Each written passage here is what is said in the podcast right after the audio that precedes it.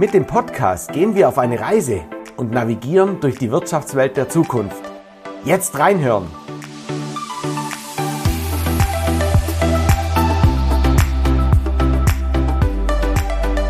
Hier wird geredet und das gleich doppelt. Im zweiwöchentlichen Rhythmus unterhalten wir uns mit Persönlichkeiten aus Wirtschaft, Gesellschaft und Politik.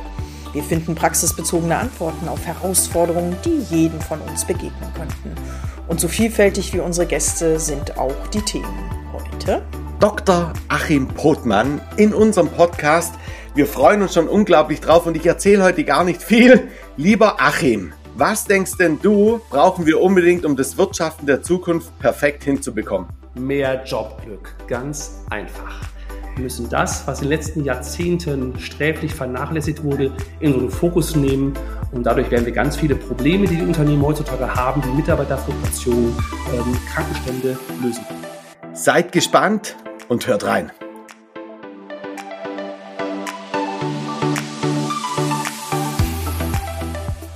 Liebe Zuhörerinnen und Zuhörer, heute wagen Philipp und ich uns in eine Richtung, wo manch einer sagen wird, nee, was hat denn jetzt bitte schön Glück und Jobglück mit dem Wirtschaften der Zukunft zu tun? Und wir freuen uns total. Lieber Dr. Achim Pothmann und gleich mit Achim einfach weiter, dass du hier an unserer Seite bist und über das Wirtschaften der Zukunft sprichst. Und bevor wir da wirklich in Medias Res gehen, vielleicht holst du unsere Gäste erstmal ab. Wer bist du eigentlich? Was hast du sozusagen für einen Hintergrund? Und warum ist dir Glück, und zwar das Jobglück, so wichtig und liegt dir so am Herzen? Und damit herzlich willkommen in unserem Podcast. Ja, herzlich willkommen auch. Ich freue mich sehr, dass wir ein bisschen über Jobglück und glückliche Unternehmen plaudern können. Und die Geschichte, wie ich dazu komme, ist eine lange Geschichte, aber glücklicherweise kurz erzählt. Bitte ja. Ja. Ich habe vor 35 Jahren schon während des Studiums und der Promotion in ganz vielen Unternehmen gearbeitet und meine unterschiedliche Größen, unterschiedliche Branchen. Und die Erfahrungen waren durchweg schwierig, schlecht, unzufriedenstellend. Die haben sich alle bekämpft, die Führungskräfte haben ihre Mitarbeiter tyrannisiert, Abteilungen haben sich gegenseitig bekämpft. Und da war mir klar schon als jungen Studenten, so will ich mein Arbeitsleben nicht verbringen. Arbeitszeit ist für mich kostbare Lebenszeit, das muss anders gehen. Und es war einer der Impulse dieser Erfahrungen, dass ich ein Unternehmen gegründet habe. Als BWLer weiß ich, ich brauche ein gutes Businesskonzept, aber es war mir total wichtig, dass ich, Achim, klein Achim, da unter zufrieden bei sein kann, trotz Übernahme von Risiko und viel Arbeit.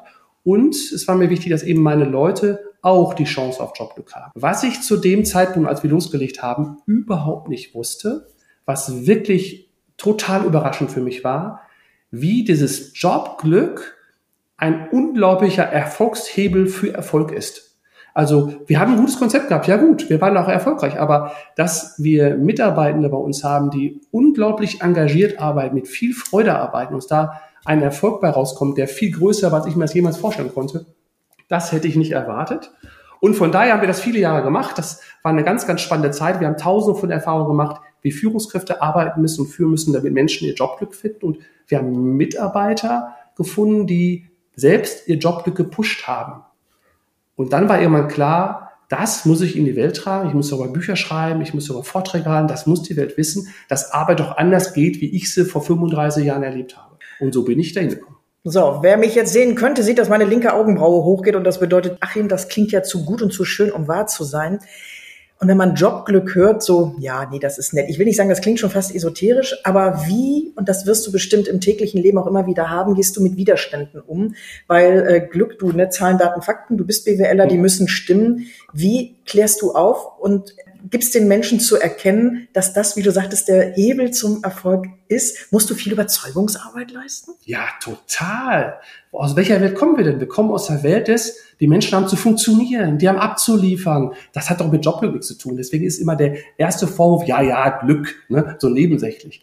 Aber machen wir erst erstmal, was ist es überhaupt? Wir reden nicht von Sozialromantik. Wir reden nicht davon, dass eine Führungskraft sich aufreibt, dass alle Mitarbeiter sich pudelwohl fühlt, aber keiner mehr arbeitet.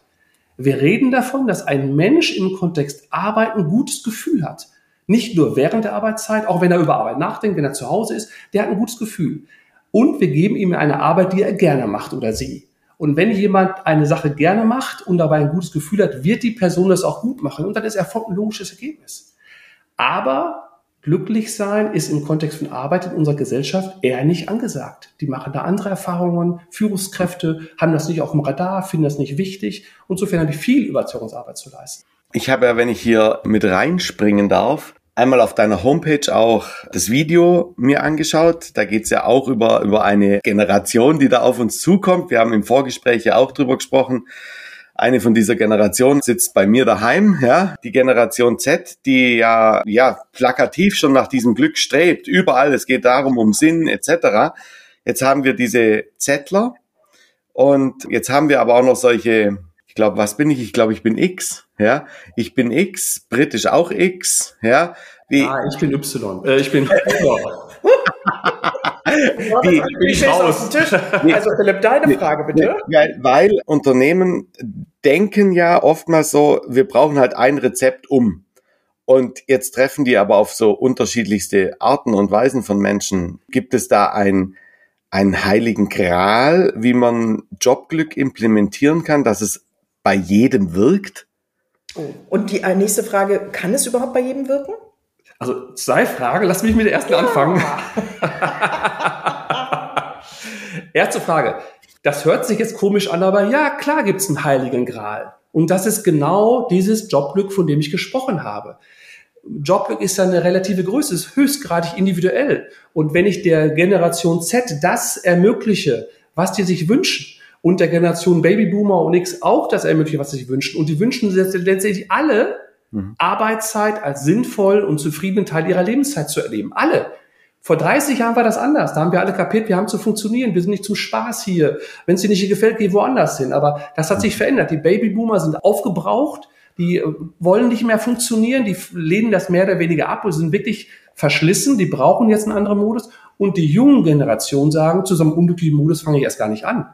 Unternehmen, die ihre Mitarbeiter verschleißen oder mit Druck, also die sind völlig unattraktiv. Also die Lösung ist, gebt den Menschen das, was zwingend für sie wichtig ist, nämlich Zufriedenheit im Kontext Arbeit.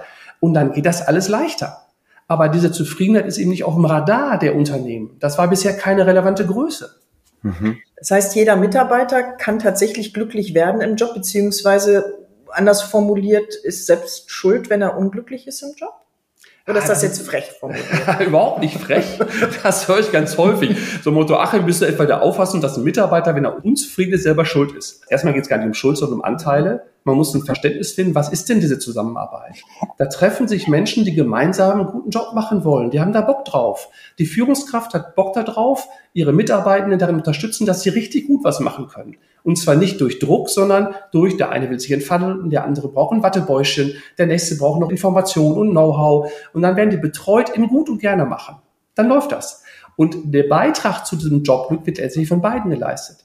Ein Mitarbeiter kann da ganz viel selber drauf einzahlen. Erst gestern hatte ich einen Vortrag, 200 Mitarbeitende in einer Landesbehörde, die alle nur die Dose bekommen haben, ja, ich kann selber meine eigene Zufriedenheit steigern. Das ist für viele ein Learning.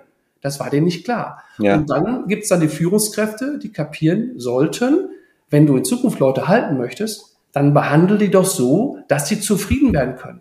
Man muss sich das mal auf der Zunge zergehen lassen. Fluktuation ist nichts anderes als, da hat jemand größeren Leidensdruck, als eine Veränderungsangst groß ist. Mhm. Und dann gehen die.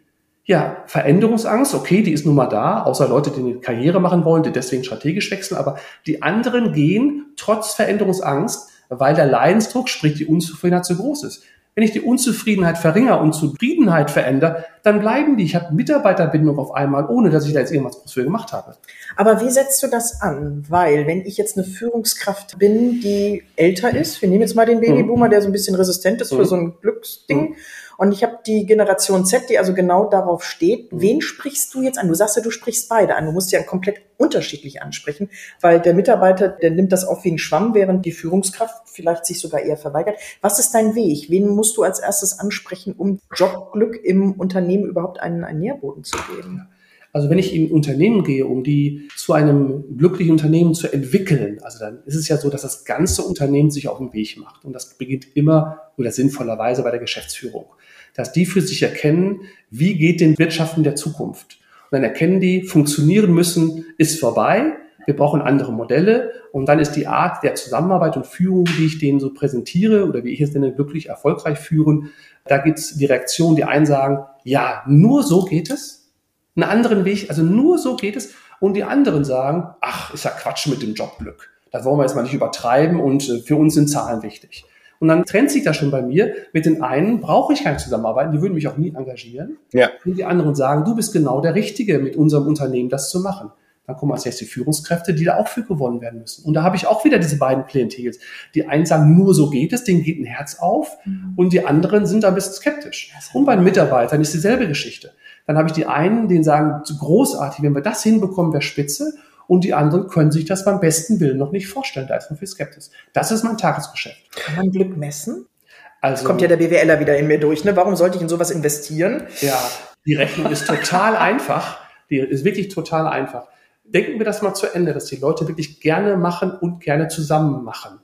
Dann hat das zur Folge, die Leute sind nicht mehr zur Fluktuation zugehörig, die bleiben. Mitarbeiterbindung bedeutet, Verbesserung, viel weniger Recruiting-Aufwand. Das kann man in Euro messen.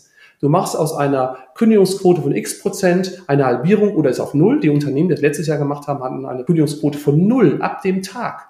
Die haben erstmal erkannt, wie viel unglaublich Kosten die da jetzt nicht mehr hatten. Äh, Krankenstand ja, auf einmal kommen die Leute gerne zur Arbeit. Die haben nicht mehr, ja, ich will das nicht sagen, es gibt ja Kranke und Kranke, aber es gibt ja auch Leute, die nutzen die Erkältung des Nachbarn, um nicht zur Arbeit kommen zu müssen. Die kommen ja. jetzt aber alle. Ja. Fehlerquote, Verantwortlichkeiten, die genommen werden. Natürlich ist das in jeder Hinsicht messbar und besser. Und das erfahre ich bei den Unternehmen, die das in den letzten Jahren gemacht haben. Und das weiß ich von meinem eigenen Unternehmen. Über 20 Jahre hatten die Bilanzen, da haben andere gesagt, wie geht denn das überhaupt? Stark, also weil wir es auf uns was fokussiert haben, zu die anderen gesagt haben, ach, was für Quatsch. Ja, das ist cool. Also tatsächlich ist ja bei so einer Mindset Change oder Implementierung von einem anderen wirklichen Mindset kommt ja immer die Frage nach irgendwelchen KPIs. Ja, wie können wir diesen Invest, auch die Zeit, die wir dafür brauchen, wieder umrechnen? Kannst du, nee, wahrscheinlich, ich weiß nicht, kann, kann, Hast du eine konkrete Zahl, was man an Euro Recruiting-Kosten spart? Oder ich bin jetzt im Bereich Vertrieb beispielsweise. Ich habe einen glücklicheren Vertriebler, also habe ich komischerweise auch einen Kunde, der gern nochmal bei mir kauft, ja. Also hast du da vielleicht auch das eine oder andere Beispiel, wo du konkret sagen kannst, haben wir gespart nach zwei Jahren x tausend Euro oder mehr Umsatz? Also wir rechnen mal ganz einfach, wir bleiben nur bei Fluktuation. Ja. Und wenn, und das habe ich letztes Jahr so erlebt, mit dem Tag der Verkündung, wir machen uns auf den Weg mit der Kiko-Veranstaltung, die mhm. ja nicht der erste Schritt ist, sondern so der vierte, fünfte Schritt ist. Mit dem Tag war bei einem Unternehmen die Kündigungsquote bei Null. Monatelang bei Null. Jetzt kannst du dir selber ausrechnen, die Kündigungskosten bei deinem Unternehmen und dann machst du dann einen Strich durch, schreibst da Null drunter oder zumindest eine kleinere Zahl, weißt du sofort, was du sparst. Ich hatte ein Unternehmen, die habe ich gefragt, was wird das denn kosten, wenn wir eure Kündigungsquote halbieren und die Arbeitskrankenrate auch halbieren? Und dann sagten die, ja, so 75.000 Euro. Ich sage, ja, lass uns mal genau ausrechnen, was kostet denn so eine Kündigung, inklusive die Verluste vorher, weil es nicht mehr rund läuft, die ganzen Flurschäden dabei, dann suchen, dann einarbeiten, Mitarbeiter dafür bezahlen. Kostet ja so, ja, ausgerechnet eine Dreiviertelmillion kam raus. Die waren geschockt. Die hatten eine Dreiviertelmillion wirtschaftlichen Schaden jedes Jahr durch diese Quoten, die sie hatten. Und ja. dann hat sich in diesem Unternehmen, speziell, was ich vor Augen habe, das um zwei Drittel gesenkt. Ja, dann haben wir Zahlen. Total einfach ja, zu rechnen. Ja, sehr, sehr cool. Also das ist ja jetzt auch wieder, wenn man einfach im, im Unternehmen denkt, unglaublich wichtig, dieser Proof of Concept. Und wenn da eine, ein Euro dran möglich ist, dann ist ja auch die Bereitschaft da. Wo ich jetzt ganz kurz einsteigen will, du machst die Kick-Off-Veranstaltung, ja, ohne ja schon intensiv die Firma positiv umzukrempeln, auf Jobglück zu bauen und schon sinkt die Quote. Das heißt ja, die Mitarbeiterschaft hat erkannt, unsere Chefs nehmen das ernst. Genauso ist es. Genauso ist es, und wenn ich da mal direkt reinschießen darf, ohne Frage für dich, Philipp. Genauso ist es. Die ja. Geschäftsleitung hat ja schon vorher einen Prozess durchlaufen. Und die hat für sich vollkommen klar, dass das der Weg der Zukunft ist. Das ist, wie gesagt, Wirtschaften der Zukunft. Die Führungskräfte stehen da total hinter und haben verstanden, nur so geht's in Zukunft. Und hast du da eine Führungsmannschaft bei der Kiko-Veranstaltung stehen, die mit jeder Faser ihres Körpers, mit jedem Wort, was sie da rausbringen, sich anders anhören, fokussierter anhören zu dem Thema als jemals. Dann kommt so ein Typ wie ich dann noch an, der auch noch beschreibt, wie soll denn die Welt dann aussehen? und wir beschließen gemeinsam an dem Tag, dass wir das, was wir an Bild aufgebaut haben, gemeinsam erreichen wollen und erkennen, dass jeder Einzelne dabei einen Vorteil hat, also gewinnt. Ja, dann habe ich natürlich eine Riesenchance zu sagen, ja, das gucke ich mir erstmal an, da werde ich doch bekloppt, im Hammer geschlagen, wenn ich da jetzt aufführe. Jetzt komme ich mal kurz auf der einen Seite mit der Menschlichkeit, aber doch mit einer Portion Skepsis wieder rein. Das Ziel ist es ja, dass wir, wenn wir von einem glücklichen Unternehmen reden, dass alle Mitarbeiter dieses Jobglück erfahren und auch leben. So, brauchst nicht aber auch Verlierer, damit andere Gewinner werden können? Nach unserem klassischen Modell, so die letzten Jahrzehnte denken, ja, Komma, aber, aber? genau, aber, aber mit großen Buchstaben geschrieben, aber ja, das ist ein Mindset, was uns nicht weiterhilft und schon gar nicht in der Zukunft. Die besten Modelle, alle Philosophen könnt ihr fragen, alle sagen sie, mach Win-Win. Aber Win-Win ist nicht in unserem Gesellschaftssystem drin. Das ist die Gewinnmaximierung, dafür werden Leute hingepeitscht, das sind dann ein Stück weit Verlierer, manche gewinnen vielleicht auch ein bisschen was, aber bau ein Unternehmen und eine Art der Zusammenarbeit und Führung, die darauf basiert, dass alle gewinnen können. Und wenn ein Mitarbeiter seinen Job findet, hat er gewonnen. Wenn die Führungskraft total entlastet wird, weil auf einmal alles rund läuft, das erlebe ich ja, dass mir Führungskräfte sagen, ach, ich habe jetzt viel weniger Arbeit, ich kann meinen Job endlich vernünftig machen. Das läuft einfach runter. Oder Geschäftsführung mir davon berichten, dass sie in den Urlaub endlich mal Urlaub machen und nicht noch dauernd durcharbeiten. Ja. Das kannten die gar nicht. Also es gewinnen alle und genau das ist der Grund, warum wir auch alle darauf aus, sind, das umzusetzen weil jeder für sich sieht, das ist gut für alle. Und kein Modell, wo das Unternehmen sich mehr Geld einheimst. Deswegen stelle ich auch nicht diesen wirtschaftlichen Vorteil so in den Vordergrund. Also erstmal geht es darum, alle Beteiligten gewinnen, ja auch das Unternehmen. Das heißt, du stößt damit eigentlich eher den Kulturwandel an, als dass du, sag ich mal, eine, eine schönere, höhere Bilanz oder besser noch äh, Gewinnsumme hast, oder? Mein Interesse ist, dass die Menschen begreifen, dass sie durch diese Art zu denken in jeder Kategorie das besser hinbekommen. Und mhm. der wirtschaftliche Erfolg ist ein logisches Ergebnis. Ich ja. bin von meiner Mentalität her nicht jemand, der sagt, ich muss meine Menschen irgendwo hinpeitschen, sondern der Grundansatz, wie ich es ja vorhin erzählt habe, war, ich möchte einen guten Job machen, klar, ich möchte auch erfolgreich sein, aber mir ist wichtig, dass ich selber und meine Leute dabei zufrieden sein können. Und ich habe einen Wirkungsmechanismus erlebt, der der BWL widerspricht. In der BWL bin ich groß geworden, Gewinnmaximierung und alle müssen sich auf das System, das Ziel der Gewinnmaximierung ausrichten. Und jetzt richten wir uns anders aus. Wir sagen, wir wollen alle gerne machen. Und wir bringen eine Welt zum Laufen, bei der alle gerne machen. Und dann ist der Erfolg, und zwar ein viel größerer Erfolg, ein logisches Ergebnis. Das sind ein Paradigmenwechsel im Wirkungsmechanismus. Auf deiner Internetseite steht, dass du dich selber als Unternehmensflüsterer bezeichnet. Wie kann man sich das denn bitte vorstellen? Ist das dann wie der Pferdeflüsterer, den man im Fernsehen sozusagen mitverfolgt? Wen flüsterst du denn? Liebe Brit, auf meiner Seite steht nicht, dass ich mich als Unternehmensflüsterer mhm. bezeichne, sondern ich bezeichnet wurde. Mhm. Und zwar hat das ein Unternehmer mal gemacht, der gesagt hatte, ja, Achim, eigentlich bist du ein Unternehmensflüsterer. Und ich habe das gar nicht verstanden. Was meinst du denn damit? Sehr also, gut, ja, genauso wie so ein Pferdeflüsterer, ne? Der flüstert was ins Ohr und dann denkt das Pferd anders. Ja, du bist das ja nicht hast leise. du mit uns auch gemacht, Ach so. sagt er so. Also ganz unterhaltsam. Und das war für mich so ein Impuls, dass mir nochmal selber deutlicher machte, was mir am Anfang auch nicht klar war es ist nicht ein Kulturwandel nur, sondern es ist tatsächlich die Änderung eines gesamten Mindsets, nicht nur einer Person, sondern des gesamten Unternehmens, was ja durch Personen abgebildet wird. Also ich ändere das Denken in eine glückliche Richtung mit den Mitarbeitern, solange sie sich darauf einlassen. Tun ja nicht alle. Wir machen uns das vor, das sind nie 100 Prozent. Bei ja. den Führungskräften auch. Und alle gewinnen eine Denke, Zusammenarbeit zu denken, die glücklicher ist. Und das hat er dann für sich in dem Wort Unternehmensflüsterer tituliert. Kann eigentlich jedes Unternehmen ein glückliches Unternehmen werden oder gibt es auch Grenzfälle, nenne ich das mal liebevoll, wo du sagst, nicht das Hopf und Malz verloren, aber nee. Theoretisch könnte es jedes Unternehmen machen. Rein praktisch gibt es natürlich Hemmnisse. Jetzt bin ich in einem Konzern nach unterwegs und sehe, wie schwer die sich tun, eine Kultur und ein Gedankensystem zu verändern. Machen wir uns nichts vor, das dauert Jahrzehnte im Zweifel, aber man kann diese Unternehmen verändern, indem man sie punktuell verändert. Und dann erleben man sich Abteilungen oder Teams, erleben Dinge, von denen ich erzählt habe. Ich nenne die glückliche Teams. Und dann fragen die anderen verzögert, was macht ihr denn da? Und dann werden die neugierig und wollen das auch machen. So kann man auch große Unternehmen verändern. Ein anderer Punkt, also Unternehmensgröße ist eine Einflussgröße. Und das andere ist, wo steht das Unternehmen? Ich sage das mal ganz böse, hat das menschenverachtende Strukturen und Prozesse, die schon, ohne dass die Führungskraft irgendwas tut, schon das Jobglück zerschießt, dann haben diese Unternehmen sicherlich erstmal ein paar Grundsatzaufgaben zu leisten, bevor sie so einen Entwicklungsprozess zum Unternehmen beginnen können. Das muss man sich bewusst machen.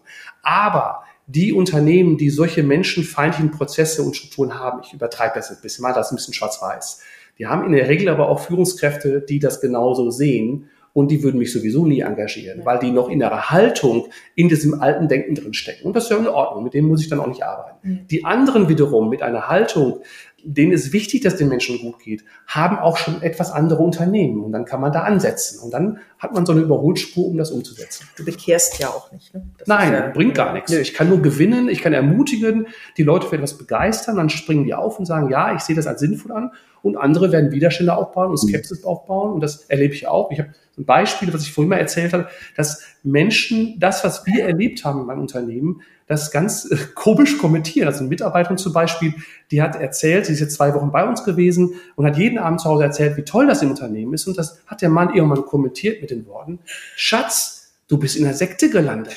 Ja? Also der konnte sich das beim besten Willen nicht vorstellen.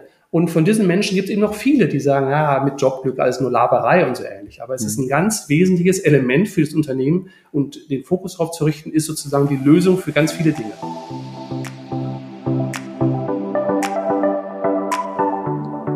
Unsere steile These zum Thema.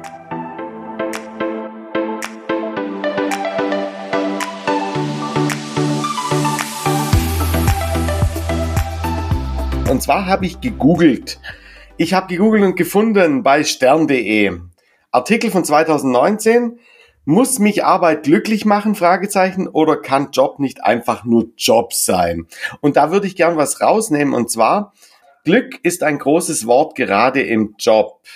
Denn kein Job wird es jemals leisten können, sie jeden Tag glücklich zu machen und ihnen das Gefühl von vollkommener Lebenszufriedenheit zu geben. Mein Impuls jetzt auf diese Generation Z wieder runtergebrochen. Da kommt nämlich der nächste Absatz. Für das eigene Wohlbefinden ist Eigenverantwortung die entscheidende Voraussetzung.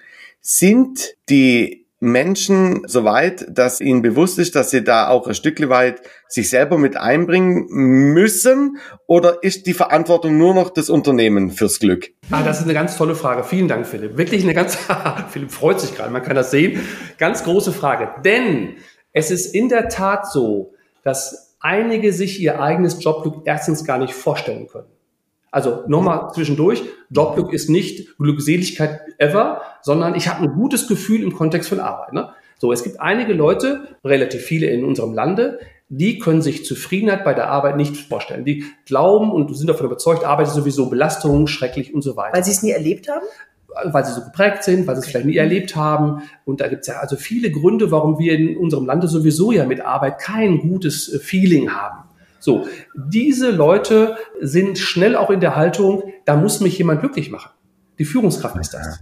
Jetzt komme ich da und sage, ja, warte mal eben, wenn wir mal kurz eine Stopptaste drücken und sagen, erstens musste das im Zweifel nicht, aber kann es denn sein, dass wenn er das tun würde und du aber bei der Überzeugung bleibst, Arbeitszufriedenheit geht sowieso nicht, dann wird er sich ohne Ende aufreiben, das wird nicht klappen. Also müssen wir erstmal schauen, möchtest du nicht mal eine Haltung entwickeln, die dir überhaupt es ermöglicht, Jobglück dir vorzustellen. Und dann wirst du feststellen, dass du da selber ganz viel Einfluss drauf haben kannst und Macht drüber hast. Und wenn du bereit bist, da auch dich auf den Weg zu machen, du mit dir selbst, ohne dass sich jemand drumherum verändert, dann ist das schon ein Riesenglücksgewinn für dich. Und wenn jetzt auch noch die Führungskraft da auch noch mit auf das Konto einzahlt, dann hat das eine große Chance auf Erfolg. Aber es bedingt, dass der Mitarbeitende für sich auch erkennt, ja, ich habe da eine Verantwortung. Es ist mein Jobglück. Ich bin der große Gewinner in dem Spiel. Und die Führungskraft sieht, wenn der einer gerne macht, dann ist die Führungskraft auch Gewinner in dem Spiel. Aber wenn der Mitarbeiter sagt, Jobglück geht nicht, dann können die sich drumherum anstrengen, wie sie wollen, dann klappt das nicht. Also da ich, kann der Mensch selbst seine eigene Sollbruchstelle sein. Oh, eine Sollbruchstelle, sehr cool. Ich werfe dir jetzt einfach mal was rein, weil das beschäftigt mich derzeit hier in unserer wunderschönen Bodenseeregion einfach wahnsinnig. Wir haben hier auch diese Big Five, ja, großen Companies und ich habe eine durchgehende Unzufriedenheit bei den größten dieser Companies, wo die Leute davon sprechen, ja, ich muss wieder in die Knochenmühle, ja, etc. Gleichzeitig weiß ich, dass gerade diese Unternehmen den Blumenstrauß ja, an Entertainment und Well-Feeling für ihre Mitarbeiter so aufgeblasen haben in Verbindung mit die Moneyback ist wirklich voll. Also die werden sorry, die werden teilweise bis oben hin mit Geld und sind trotzdem in dieser widerlichen Unzufriedenheit. Und jetzt kommt eins, andere Unternehmen in der Region wollen solche Mitarbeiter gar nicht anstellen. Die sagen, wenn der von da kommt, nehme ich den gar nicht. Weil ich habe doch keinen, der hierher kommt, wie Homer Simpson, ja, uh, auf den Knopf drückt, ja, durchgehend mault, weil er irgendwie mit seinem Leben unzufrieden ist. Ich bin mir sicher, sowas erfährst du ja auch. Was ist dein Ansatz für so eine große Company, sowas zu ändern? Also vorhin sagte ich ja schon, das geht in Konzernen und großen Unternehmen nur konzentrisch von einem Punkt aus in alle Richtungen. Das heißt, ich kann tatsächlich mir ein Team oder eine Abteilung nehmen und die für diese andere Art der Zusammenarbeit gewinnen. Und da muss ich natürlich Mitarbeiter auch für gewinnen. Und die müssen, die nicht müssen, sondern die werden dann auch lernen, ihre Zufriedenheit mal genauer anzuschauen. Und dann kann es sein, dass sie zur Erkenntnis kommen, dass sie schon die Vollkasko-Version haben und dann eine Bewertungsveränderung stattfindet. Das ist alles Teil eines solchen Prozesses. Aber Konzerne mal eben von oben nach unten ist schwierig, aber punktuell geht es das Mindset eines Teams zu verändern, die dann tatsächlich das richtig einordnen und richtig bewerten, sodass es sich gut und glücklich anfühlt sozusagen. Jetzt komme ich vielleicht auch nochmal ketzerisch von der Seite rein und stelle mir jetzt wieder vor, ich habe ein Unternehmen, mir ist bewusst, dass über Glück, Jobglück, glückliche und zufriedene Mitarbeiter die Zukunft möglich ist, ja. Und jetzt habe ich beispielsweise einen Betriebsrat, der komplett politisch getrieben mit seiner roten Mütze und mit der Pfeife, ja, die ganze Zeit dagegen schafft ich, ich rede jetzt einfach beispielsweise von einer Vier-Tage-Woche, was in den Firmen einfach heute nicht möglich ist. Wie bringst du diese, und da sehe ich jetzt einen Betriebsrat auch als Führungskraft, ja, in so einem Unternehmen, weil die sitzen ja mit der Geschäftsleitung zusammen. Wie schaffst du das Management Board so davon zu faszinieren, dass sie auf deine Linie gehen? Oder halt auf die Linie des Glücks. Deine Linie ist es ja nicht. Wir auf die Linie des Glücks. Charmant, charmant umschrieben. Nein, ich personifiziere mich sehr stark mit dieser Linie, insofern kannst du das gut. Äh, der Betriebsrat ist natürlich ein ganz wesentliches Element in so einem Unternehmen. Ne? Natürlich. Mhm. Und wenn ich jetzt zu so einem Betriebsrat gehe und sage, sagt mal, also ihr habt jetzt ganz viele Dinge, Rahmendaten zu besprechen, ne? die müsst ihr aushandeln, da würde ich ja niemals eingreifen. Aber mal eine Frage, wäre es für euch ein Gewinn, wenn eure Leute zufriedener sind. Da wird jeder Betriebsrat Ja sagen. Jeder. Und jeder Betriebsrat wird erkennen, dass so ein Prozess in Richtung glückliches Unternehmen alle, also der Betriebsrat, alle Mitarbeitenden, alle gewinnen. Der wird sich doch nicht dagegen stemmen. Die werden doch sagen, wie großartig ist das denn? Das hindert sie nicht daran, die anderen Rahmenbedingungsziele, die sie da haben, äh, vielleicht zu verfolgen. Aber sie kriegen ein Add-on. Ich habe das tatsächlich mal genau umgekehrt erlebt in einem Konzern. Da mhm. kam ein Betriebsratsvorsitzender zu mir und sagte, Herr Popmann, ich glaube Ihnen kein Wort. Das ist ja eine riesen Mogelpackung. Ja, und dann sage ich, sagen Sie mal, ich bin ganz irritiert. Ich denke, Sie müssten mich doch feiern für den, wofür ich jetzt stehe. Ja. ja, und was kam raus? Das war jemand, der hat mir unterstellt, dass das alles sowieso gar nicht funktioniert. Ich bestehe nur, damit wir woanders wieder was wegrationalisieren können. Und da muss ich mal klar machen, nee, das, was wir da machen, ist sozusagen das Add-on die Turbostufe für ein gutes Unternehmen. Also es geht doch nicht darum, dass irgendwas durch mich weggenommen wird. Also das hat er dann auch sofort verstanden und war auch klar und befriedet, sagt er, hm. stimmt, so gesehen haben sie vollkommen recht. Also ich sehe Betriebsrat jetzt überhaupt nicht als problematisch, sondern im Gegenteil, da, die, offene Türen sind das. Das ist ja das okay. ist deren Interessenvertretungsaufgabe. Ja, sehr cool. Also das, das bedeutet ja auch, und dann ist mein Part wieder vorbei, liebe Frau Lorenzen. Liebe Zuhörerinnen und Zuhörer, ihr könnt es gerade nicht sehen, wie sie mich anschaut. Ja. Ähm, bedeutet, jetzt habe ich fast den Faden verloren, dass der Betriebsrat oder die Verantwortlichen daran im Endeffekt einfach auch diese Mit-Teamplayer werden in so einem Spiel wenn sie das erkannt haben. Ja, genau. Es ist ein, ein Entscheidungsprozess. Botschafter. Alle Beteiligten. Botschafter sagen, des Glücks. alle sind, ja. Ja, Sehr cool. das ist der Brückenbauer, cool. ne? Zwischen der, dem wirtschaftlichen Gedanken, glaube ich, auch und dem Mitarbeiterwohlfühlfaktor. Ja. Wow, ich überlege gerade, wie man das noch anders formulieren kann. Ich würde gerne nochmal allgemeiner ein bisschen einsteigen wollen, weil wir reden ja, wenn wir von Jobglück reden, reden wir über die Arbeit und Arbeit an sich hat ja eigentlich bei uns in Deutschland immer, ich weiß nicht, ich finde schon in Deutschland einen sehr negativen mhm. Ruf. Mhm. Warum eigentlich? Weil wenn man dich jetzt zuhört, bist du ja sozusagen derjenige, der sagt, hey, ihr kann auch Spaß und sollte ja, ne? das ist ja eine Berufung. Ja. Jeder hat ja einen Beruf erlernt und wenn du für etwas brennst, also ich glaube, uns dreien merkt man an, dass mhm. wir das, was wir tun, gerne tun. Mhm. Aber warum haben wir das eigentlich? Ist das tatsächlich so und kann man da irgendwo noch dran drehen oder ist ja. Jobglück der Schlüssel? Also man kann in jedem Fall dran drehen, das weiß die Neurowissenschaft mittlerweile.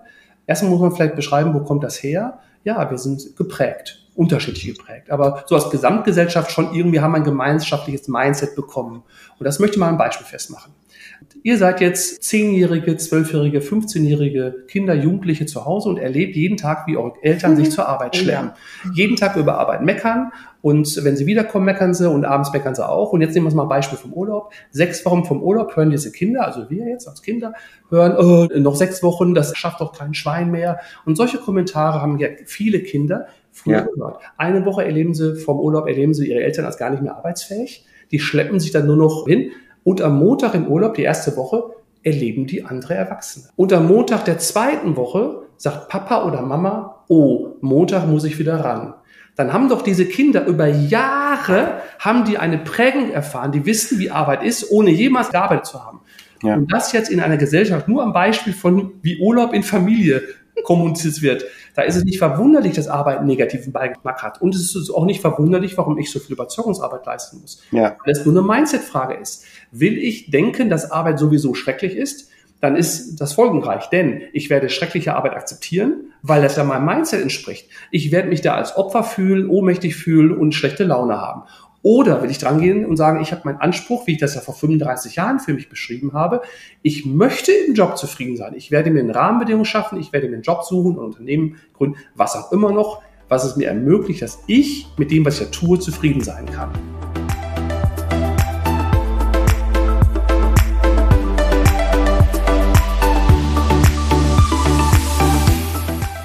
Und jetzt wird's persönlich. Die Frage nach der kleinsten Stärke.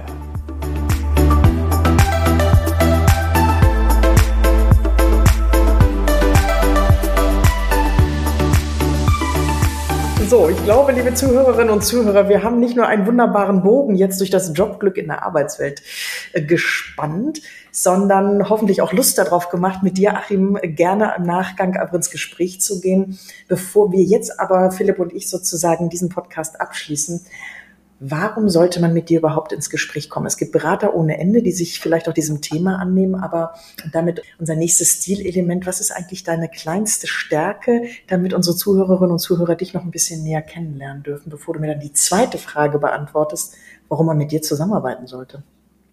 Kleinste Stärke, äh, ihr sagt ja immer, nein, das soll ja nicht Schwäche heißen, aber ja, Kekse.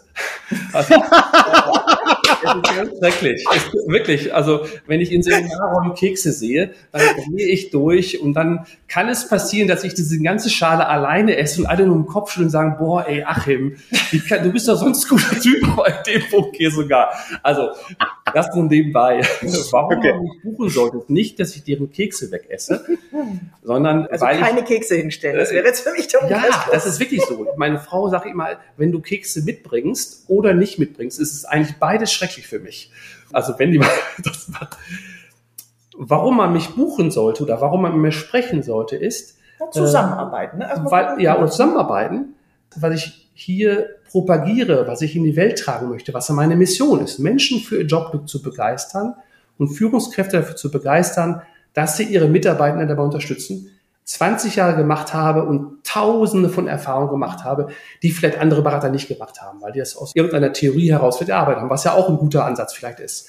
Aber ich stehe dafür, dass das, was ich da erzähle, praktisch gemacht habe, meine Führungskräfte dazu ausgebildet haben, die das praktisch gemacht haben und wir tausende von Erfahrungen gemacht haben, die vielleicht andere nicht haben. Insofern macht es, glaube ich, Sinn, dass man da mal spricht und vielleicht Zusammenarbeit sich auch dann praktischer anfühlt, weil da jemand was erzählt, der das schon mal erlebt hat alles.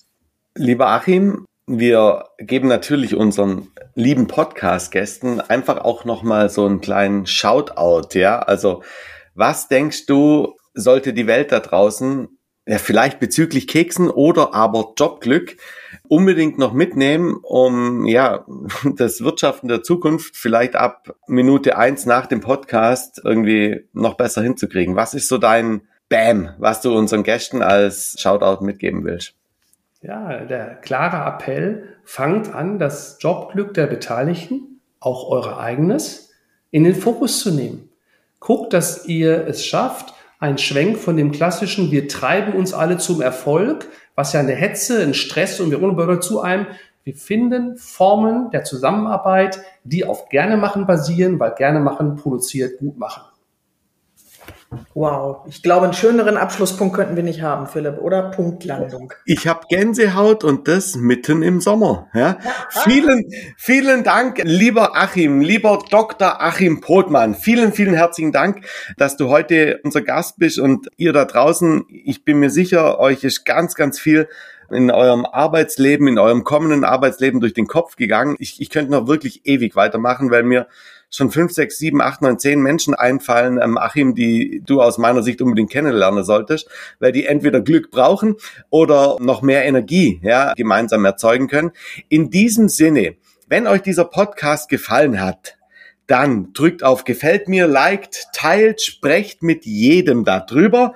Wir sind überall greifbar auf Spotify, Amazon, Apple Dingsbums. In diesem Sinne, ich bin raus. Wie schaut's aus mit euch beiden? Ich würde sagen, wir in Unna sagen auch Tschüss, ne? Ja, tschüss. Danke euch, bis bald. Tschüss.